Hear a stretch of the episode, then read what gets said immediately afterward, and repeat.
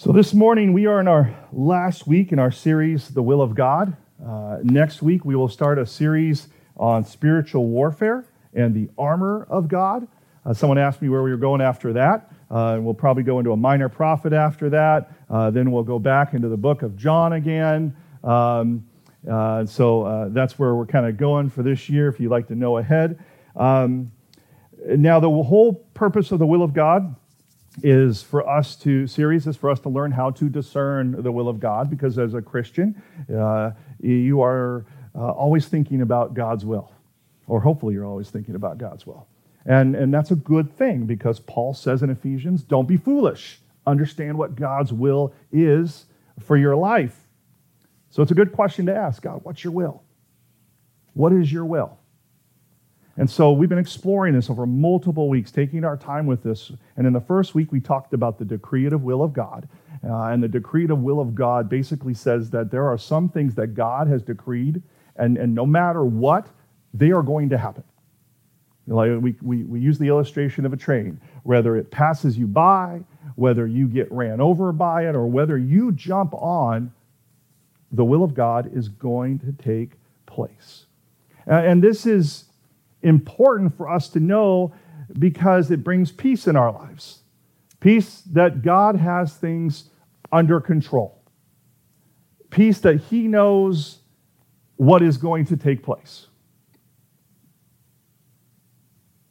Peace that nothing has ever occurred to God.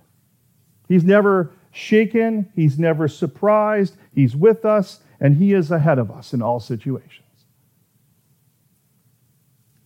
And it also reminds us that we're not designed to be in control. We're not made for that. That's not where we're going to find joy in our lives. Trying to reach for things that were not meant for us, that are not best for us.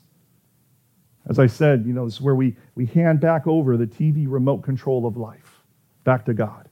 Or as the uh, great theologian uh, Carrie Underwood once said, Jesus, you just take the wheel. Take it back. I don't want it. I don't know how to drive life, right? Then the second week, we looked at the moral will of God. And the moral will of God has to do with what God desires for humanity. And, and when it comes to the moral will of God, this is where our focus should be. As one writer said, one of the greatest tragedies of the Christian life is our preoccupation with the secret will of God at the expense of neglecting the revealed will of God.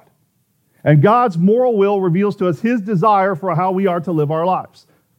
And that desire is not to know the future, but to walk in his ways in the present. It teaches us what his desire is for our goals and our attitude and our heart and our actions our desires, all of it.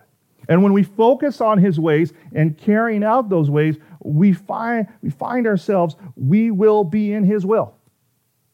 We'll be in his will. And a peace that comes from knowing that we're doing in every situation to the best of our ability what God is calling us to do. And then a couple weeks ago, we talked about the permissive will of God. And this is what God permits in our lives. And one of the reasons that talking about the will of God is so important is that we get very anxious when it comes to the future. We get filled with anxiety because we're afraid of making the wrong choice and stepping out of God's will like we're on some kind of tightrope. But what we did is we asked the question is that really how it is? And we looked at some um, stories in the Bible where, where people just made decisions based on what they wanted, not some great light from heaven not a text that they received from God. They were just doing what they thought was best. And the point we, we got from this is like sometimes you can just make a decision. As St. Augustine said, love God and do what you please.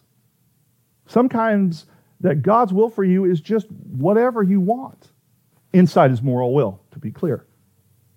Sometimes, like we remember we use the illustration of painting, sometimes you just need to pick a color and start painting.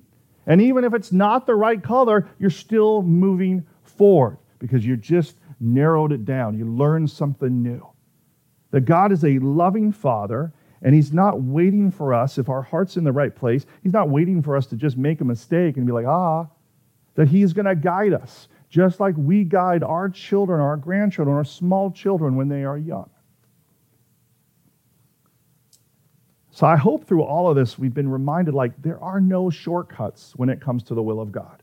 None of the things that we talked about in those first few weeks showed any shortcuts to figuring out God's will. Because we're in a day and age where we want everything fast and we want it now. But that's not where our focus needs to be. It needs to be on taking steps in our lives.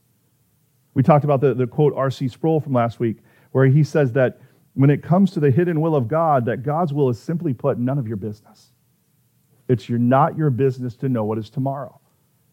That's why Deuteronomy 29, 29 says that this, there's the secret things of the God and they belong to him, but the things that he revealed, that's where our focus should be.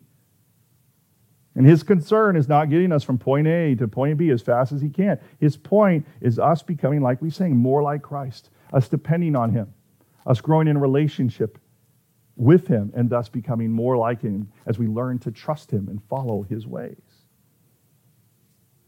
So then we got to last week and we're like, well, great, this is, this is all good, but we still have these points in our lives where we need to make decisions.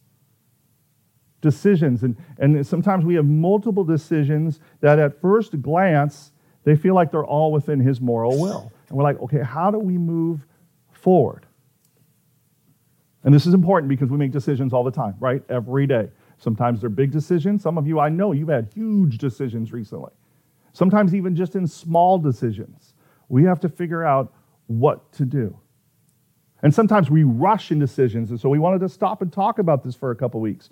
And I, and I, and I talked about that uh, last week. Sometimes our problem is when we come to a, a stop sign and we have a couple different ways to go, um, you know, if it isn't obvious, we start looking for signs, things to follow.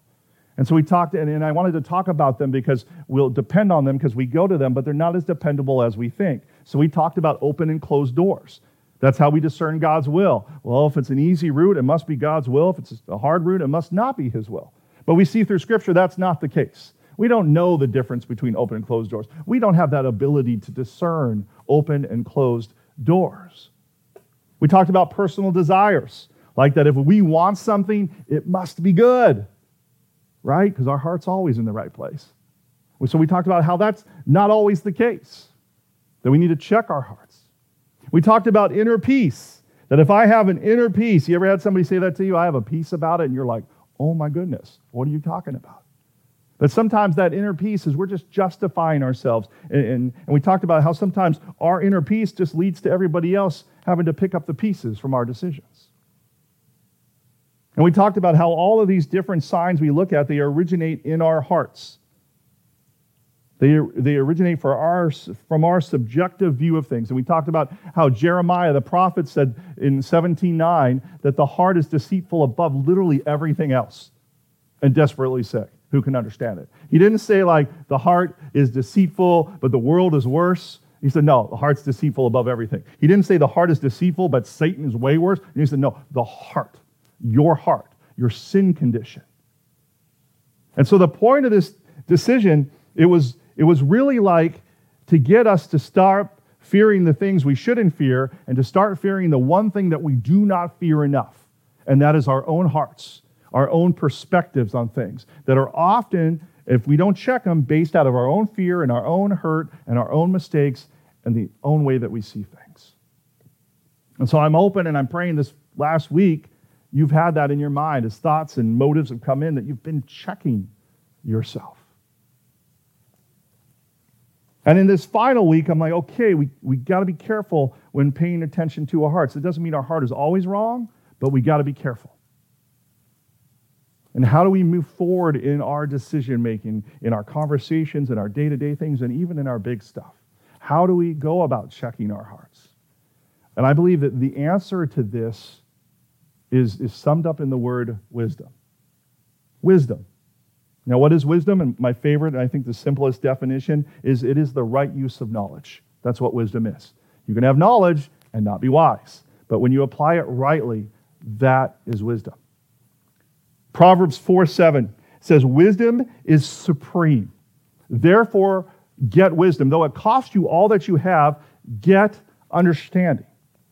Paul in Colossians, he tells us to walk in, anybody? Wisdom to walk in wisdom. Scripture, time and time and time again, tells us to live a life that is rich in, anyone? Wisdom. There you go. Wisdom. Sorry, it's early. So this morning, I want us to take some time to be reminded of how to make decisions in light of wisdom.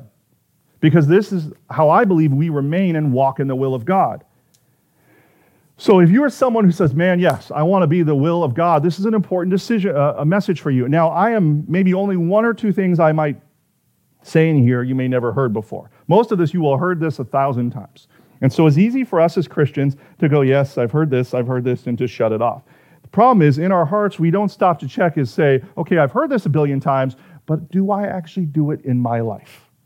If you do it in your life, that's wisdom. If you don't do it in your life, you're being a fool according to Scripture and I've been a fool many times. So my and by point in saying that is I want you to say, God, whatever it is I need to learn from this message, what I need to be reminded of, what I need to actually apply, Lord, I pray you would make it so clear to me that my, my deaf ears and, and my blind eyes would see it and hear it. Amen, church? Amen. Amen. Amen. So I think one of the basic things I used to uh, I used to skip this step all the time in making wise decisions, uh, and I probably still skip it way too often. I think one of the first things we have to do is committing our way to the Lord. Commit your way to the Lord. Colossians 3:17 says, "Whatever you do, whether in word or deed, do it all, all of it in the name of our Lord Jesus, giving thanks to God the Father through him." One of the things I don't often ask myself, and I don't think people do generally until they get a little wiser, is in decision making, do we ever ask ourselves the question, what do, do I really want? What am I really looking for? And here's what I mean there are always something deeper that's dri- driving the decisions that we make. Like when I, I do marriage counseling a lot, and I, and I enjoy it very much. And there's one thing that I've always noticed, and even in my, in, in my marriage, in the 20 years that Marie and I have been married, we've argued maybe once, but uh, no, I'm kidding. Uh, um, there's always something deeper that's driving the hurt and the pain and the disagreements. There's always something deeper that we don't pay attention to. And it's the same in our decision making. And we can often be so focused on the decision of what we want, whatever thinking about the intent of our heart behind it. Uh, and it's even simple in like when someone, and I see, I go back to marriage counsel, I see this in marriages, one spouse will bring a problem to another spouse. And I'm sorry to stereotype, but it's usually the woman who brings something to the guy, and then the guy will just dismiss it, right? Because we have a tendency to be shallow in our emotions sometimes. And, and, and it's, oh, that's not a problem. Okay, now it's possible maybe it's not really a problem, but I find often is that other spouse, they're not stopping to think, go, wait a minute, why do I not think that's a problem? Why am I making the decision not to engage this topic? Maybe it's because I'm lazy and I'm apathetic or maybe it's because I'm uncomfortable sharing my feelings. Like there's something deeper driving the decision that we make. And this is in all the area of our lives. This goes back to the whole check your heart we talked about last week. Proverbs says that all a person's ways seem pure to them, but the motives are weighed by the Lord. Jesus said, Seek first his kingdom his righteousness and everything else will be given to you as well. And he was talking about, remember, this worry, anxiety, anxiousness. Jesus said, man, place your focus on God, his priorities. He goes, I'll take care of the rest. And the best way to do this in all the decisions of our lives and all the areas is to commit our way to the Lord. To be able, and it's simple. This is simply how you do it. You go, God, I, I pray in this decision or that decision, I'm committing my way to you. I want my life to be about you. I want this decision about to be about you. I want this relationship, my job, my school day to day. I want this to be my class, my algebra 2 class or whatever you're ta- I want this to be about you.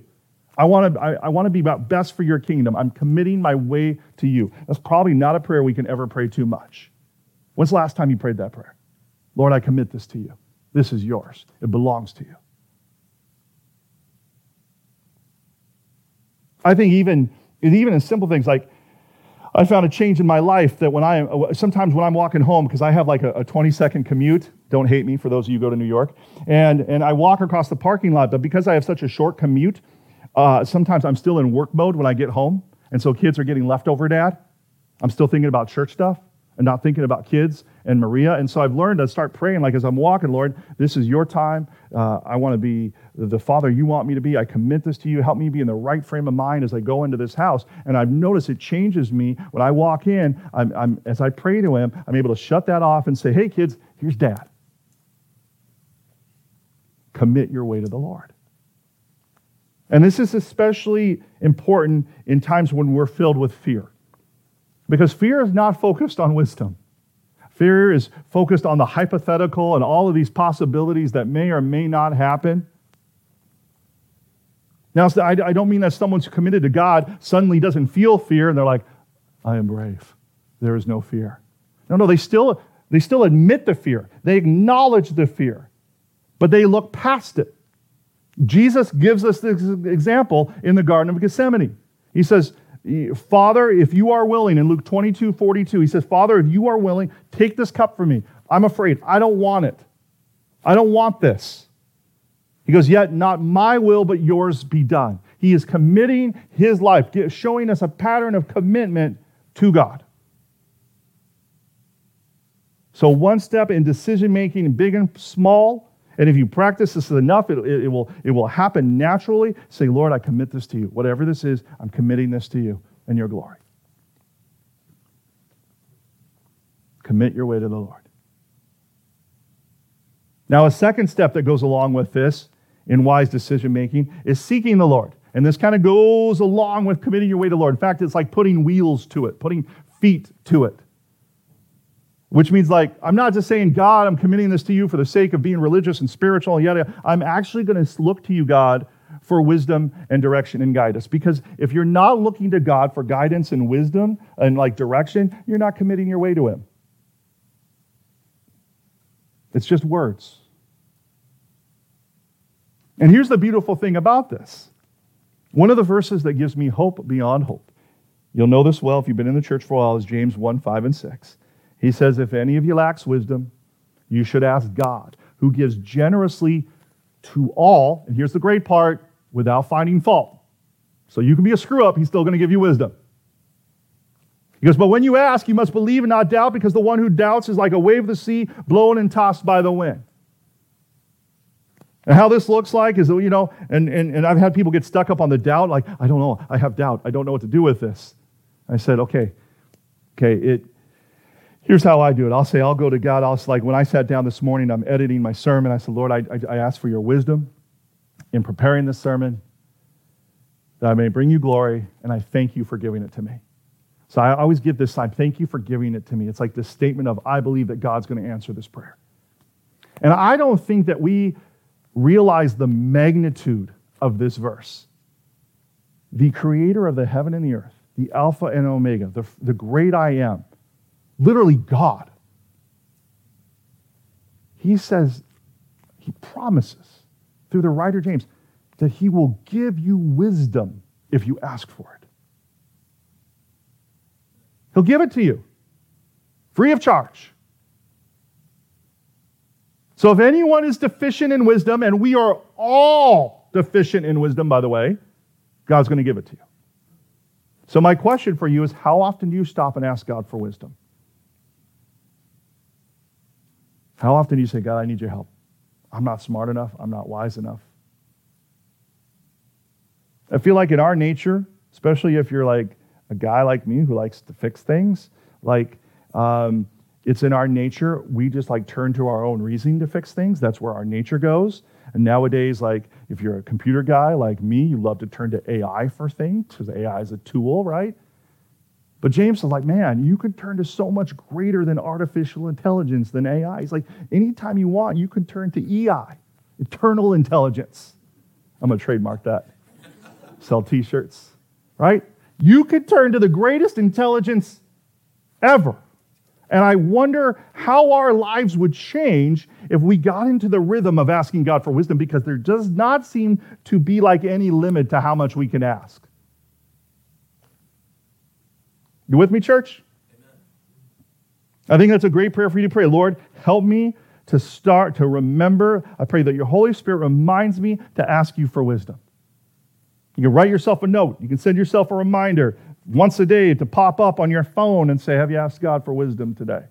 Now, I think another benefit in this asking for wisdom, uh, what James doesn't mention right here, is, is that, that asking God for wisdom, it's an act of humility, if you think about it. It's the act of saying, Look, I don't understand everything probably. It causes us to ask very important questions like, Do I have all the facts? Or what am I missing? It slows us down. It brings in a healthy level of doubt. Doubt can be healthy. Proverbs says, to answer before listening, that is folly and shame. I mean, how often in our impatience, we all got stories on this one, do we rush to quick and, and, and, and snap decisions? Right? And then after we make these snap decisions, we feel the consequences of them. Why? Because in those moments, we did not know what we did not know. I'm going to get that phrase again because you're going to hear it a lot. We did not know what we did not know. We didn't realize that we didn't have the full picture. And we've all made decisions where we thought we had all the facts, only later to find out something is missing. Proverbs says that desire without knowledge is not good. How much more, listen to this, will hasty feet miss the way? I love that. It's fun to say. Hasty feet miss the way. In fact, there was this MIT scientist, I don't remember his name. I don't even remember when he did this study. But he said on average, people are inclined, based on his study, to believe false news. I don't just mean like news on TV, just in general, at least 20% of the time. So, in, based on his study, two out of every 10 times, you are most likely to believe something that's not true. And he said the reason for this that he found is because of snap judgments, that we don't stop to think in our rush nature. That the real problem is that we're not stopping to examine this, to question. We just hear something and we just keep on rolling. And my goodness, have I ever not seen this more in politics? The crazy things that people believe because they do not stop to say, wait a minute, is this true? We just rush past it. We don't pause. I mean, think of uh, Peter in, in, the Garden of Gethsemane. Uh, uh, yeah, it was in the garden or outside the garden. I think it was in the garden. Like, remember when Judas, the night he was betrayed, uh, he came with the Roman guards. They came to get Jesus, and there's Peter, like, oh, these guys are coming for my Savior.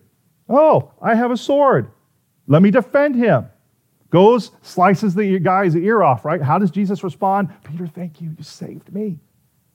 No, he says this in John 18 11. He goes, Put your sword away. Should I not drink the cup the Father has given me? You see, Peter acted on what he didn't know. He thought he knew the right thing, he thought he had all the facts, but he was wrong. Psalm says that God leads the humble in what is right, and he teaches the humble his way. Do you know why he does this for the humble? Because the humble are actually looking. The humble are actually seeking God and saying, What, Lord, I, I don't know. I need your guidance. I need your wisdom. And listen, and this is not. So this morning we are in our last week in our series, The Will of God. Uh, next week we will start a series on spiritual warfare and the armor of God. Uh, someone asked me where we were going after that. Uh, we'll probably go into a minor prophet after that. Uh, then we'll go back into the book of John again. Um, uh, so uh, that's where we're kind of going for this year, if you'd like to know ahead. Um, now, the whole purpose of the will of God is for us to, series is for us to learn how to discern the will of God, because as a Christian, uh, you are always thinking about God's will, or hopefully you're always thinking about God's will. And, and that's a good thing because Paul says in Ephesians, don't be foolish. Understand what God's will is for your life. So it's a good question to ask God, what's your will? What is your will?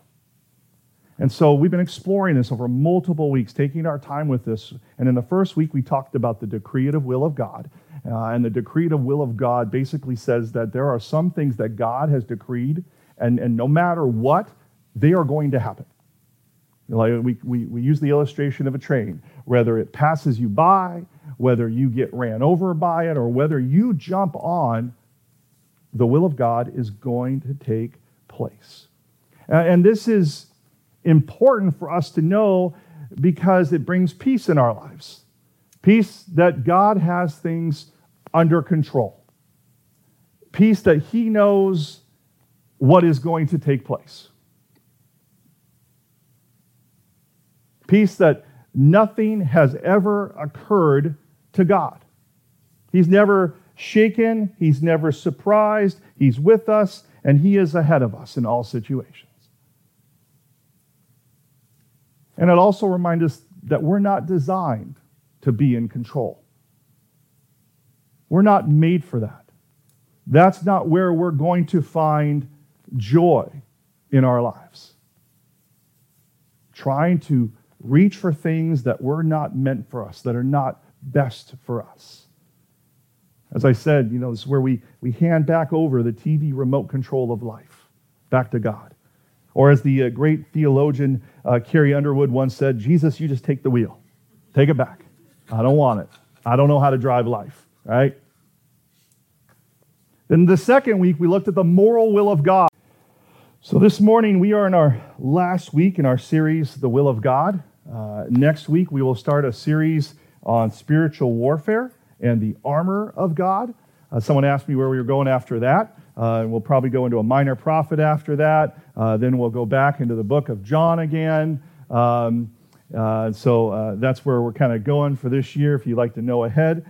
Um, now, the whole purpose of the will of God is for us to series is for us to learn how to discern the will of God because as a Christian, uh, you are uh, always thinking about God's will, or hopefully you're always thinking about God's will. And, and that's a good thing because Paul says in Ephesians, don't be foolish. Understand what God's will is for your life. So it's a good question to ask God, what's your will? What is your will? And so we've been exploring this over multiple weeks, taking our time with this. And in the first week, we talked about the decretive will of God.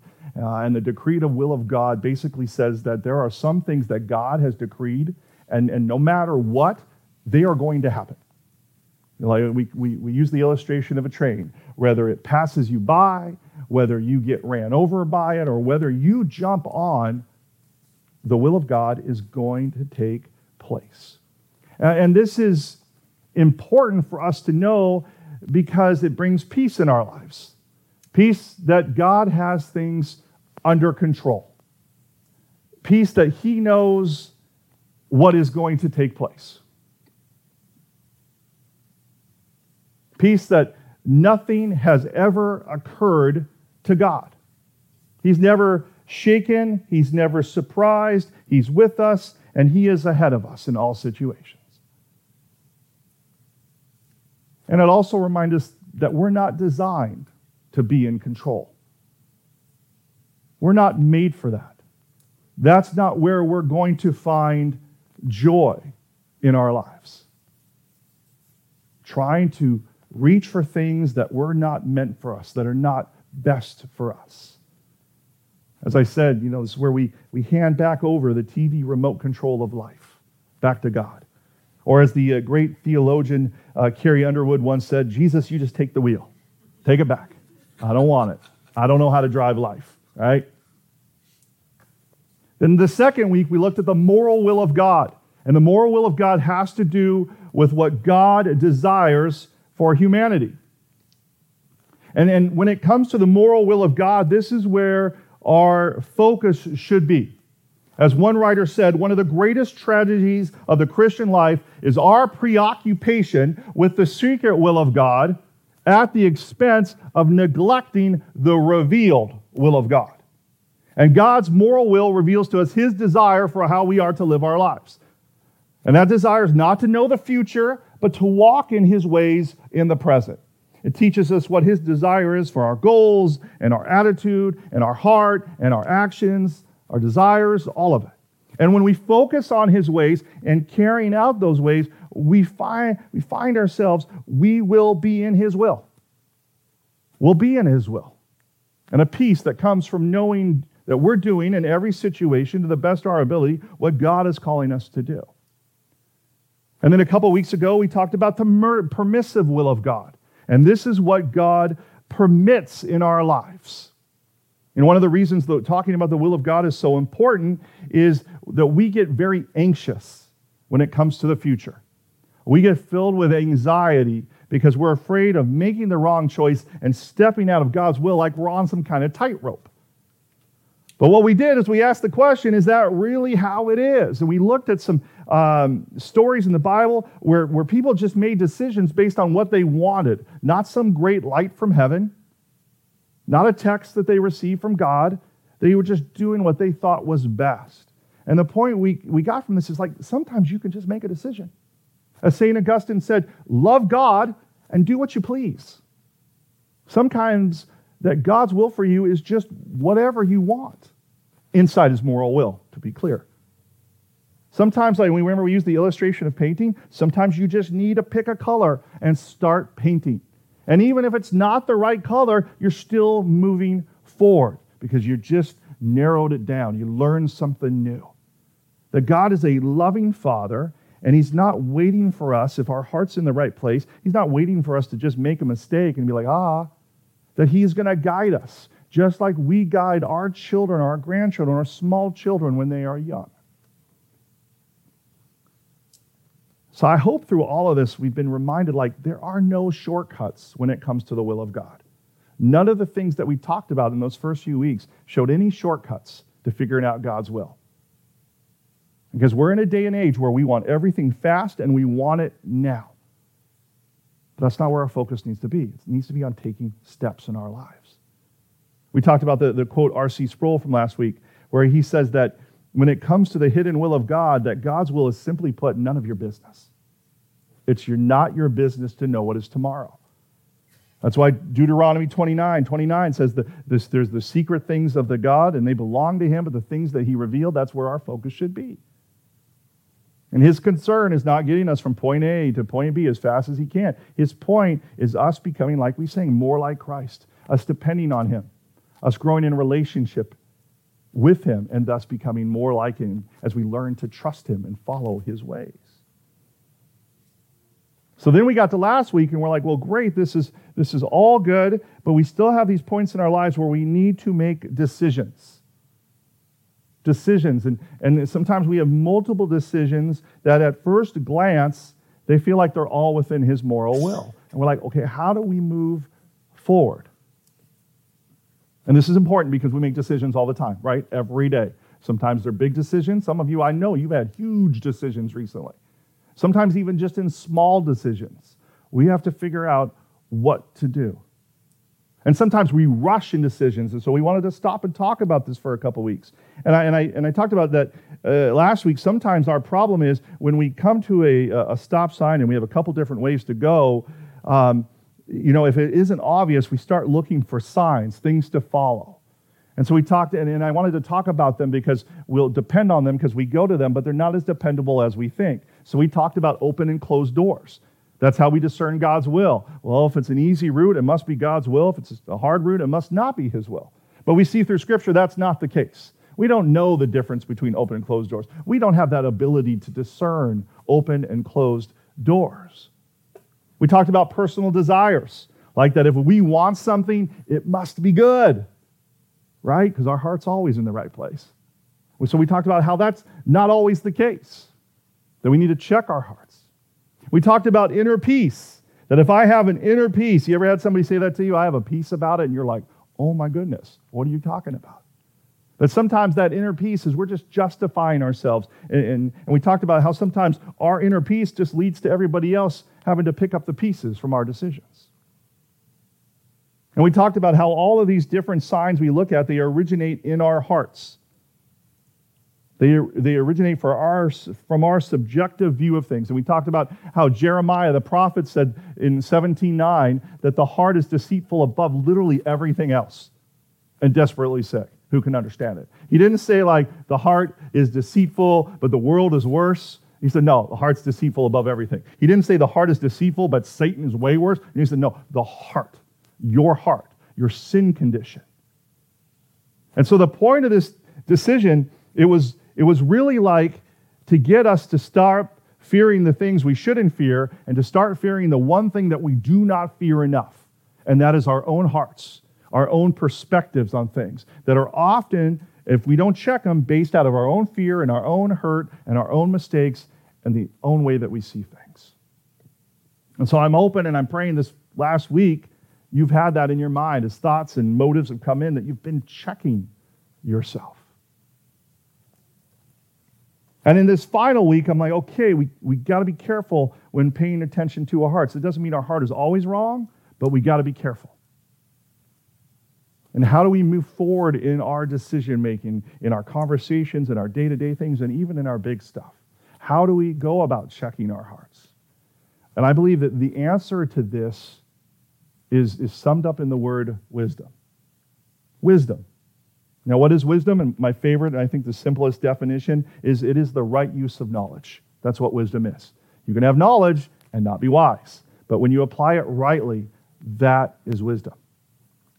Proverbs 4 7 says, Wisdom is supreme. Therefore, get wisdom. Though it costs you all that you have, get understanding. Paul in Colossians, he tells us to walk in, anybody? Wisdom. To walk in wisdom. Scripture, time and time and time again, tells us to live a life that is rich in, anyone? Wisdom. There you go. Wisdom. Sorry, it's early. So this morning, I want us to take some time to be reminded of how to make decisions in light of wisdom. Because this is how I believe we remain and walk in the will of God. So if you are someone who says, "Man, yes, I want to be the will of God," this is an important decision, uh, a message for you. Now, I am maybe only one or two things I might say in here you may never heard before. Most of this you will have heard this a thousand times, and so it's easy for us as Christians to go, "Yes, I've heard this, I've heard this," and to shut it off. The problem is, in our hearts, we don't stop to check and say, "Okay, I've heard this a billion times, but do I actually do it in my life?" If you do it in your life, that's wisdom. If you don't do it in your life, you're being a fool according to Scripture and I've been a fool many times. So my by point in saying that is I want you to say, God, whatever it is I need to learn from this message, what I need to be reminded of, what I need to actually apply, Lord, I pray you would make it so clear to me that my, my deaf ears and, and my blind eyes would see it and hear it. Amen, church? Amen. Amen. Amen.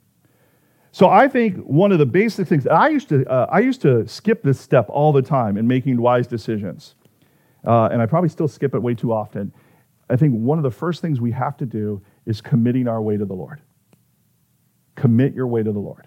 Colossians 3:17 says, "Whatever you do, whether in word or deed, do it all, all of it in the name of our Lord Jesus, giving thanks to God the Father through him." One of the things I don't often ask myself, and I don't think people do generally until they get a little wiser, is in decision making, do we ever ask ourselves the question, what do I really want? What am I really looking for? And here's what I mean there are always something deeper that's just driving the decisions that we make. Like when I, I do marriage counseling a lot, and I, and I enjoy it very much. And there's one thing that I've always noticed, and even in my, in, in my marriage, in the 20 years that Marie and I have been married, we've argued maybe once. But uh, no, I'm kidding. Uh, um, there's always something deeper that's driving the hurt and the pain and the disagreements. There's always something deeper that we don't pay attention to. And it's the same in our decision making. And we can often be so focused on the decision of what we want, whatever thinking about the intent of our heart behind it. Uh, and it's even simple in like when someone, and I see, I go back to marriage counsel, I see this in marriages, one spouse will bring a problem to another spouse. And I'm sorry to stereotype, but it's usually the woman who brings something to the guy, and then the guy will just dismiss it, right?